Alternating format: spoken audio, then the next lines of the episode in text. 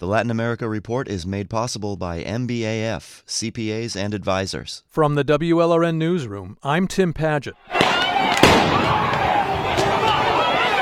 This month, President Trump sent National Guard troops to Lafayette Square in Washington, D.C., near the White House.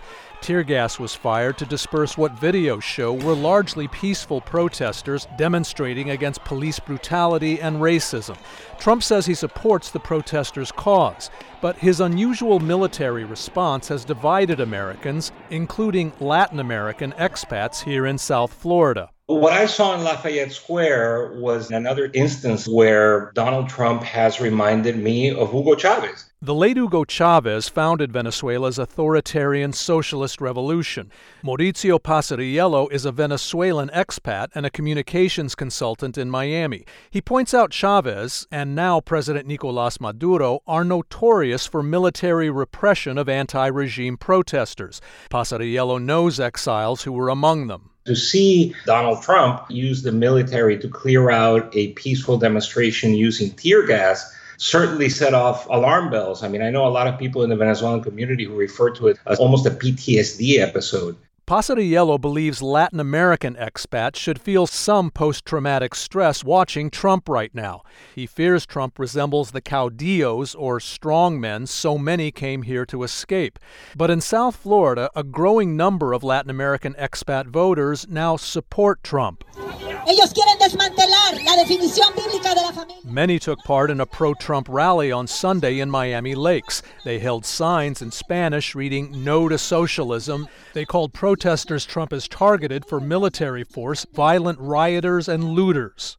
Trump is the president who has most supported the freedom of Venezuela and Venezuelan people. Lourdes Ubieta is a Venezuelan exile who hosts a radio talk show on Spanish language WURN in Miami. She's married to Alejandro Rebolledo, a Venezuelan Supreme Court justice. Three years ago, he was forced into exile for defying the regime. Venezuelans like Ubieta are sometimes called Venetrumpistas or Magasuelans. Ubieta says they'll support Trump in November for one key reason his high profile efforts to help overthrow Maduro regime. Venezuela is one of Trump's main subjects on the foreign policy, and we are grateful. I asked Ubieta if she's overlooking Trump's more authoritarian actions because his Venezuela policy aligns with hers. She said she doesn't consider Trump an authoritarian figure. Sometimes Trump's speech is so aggressive that reminds us of Chavez. But what happens in Venezuela is very much different. I mean, the regime incarcerate people who are against them, and the organized crime controls Venezuela. They, they don't believe that the United States would ever become militarized. Eric De La Fuente is a Cuban exile and an international political analyst in Miami. De La Fuente is an expert on threats to democracy in Latin America, and he says one assumption many Latin American expats share is that the dictatorial military abuses they've seen there could not happen here. The concept of the United States for people that fled here is that, oh my God, the institutions are so strong that, you know, at the end of the day, I don't think they truly believe Trump and the military will turn on the people. De La Fuente also feels it's an exaggeration to compare Trump to Latin American tyrants like Chavez or the late Fidel Castro in Cuba. Other Cuban Americans say drawing those parallels is an insult, not just to Trump, but to their exile community. As a daughter of a Cuban political prisoner, I find the comparison to be outrageous. Mercedes Schlapp is from Miami and is now a senior advisor to Trump's reelection campaign. Castro jailed her father for six years in the 1960s. She says many Cuban voters are sticking with Trump due to his get tough on Cuba policies.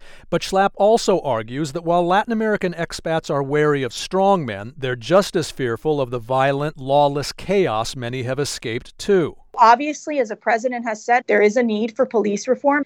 But the latest ABC poll 57% of Hispanics oppose defunding the police. And it's why the president has a strong relationship with the Cuban community, Venezuelan community. Polls show Democratic candidate Joe Biden leading Trump among Hispanics in Florida. Tonight, the Trump campaign is holding a Zoom event called Latinos for Trump Night of Prayer in Florida. The campaign is hoping the growing number of Latin American expats here who consider him a defender of democracy and not a danger will tip Florida his way.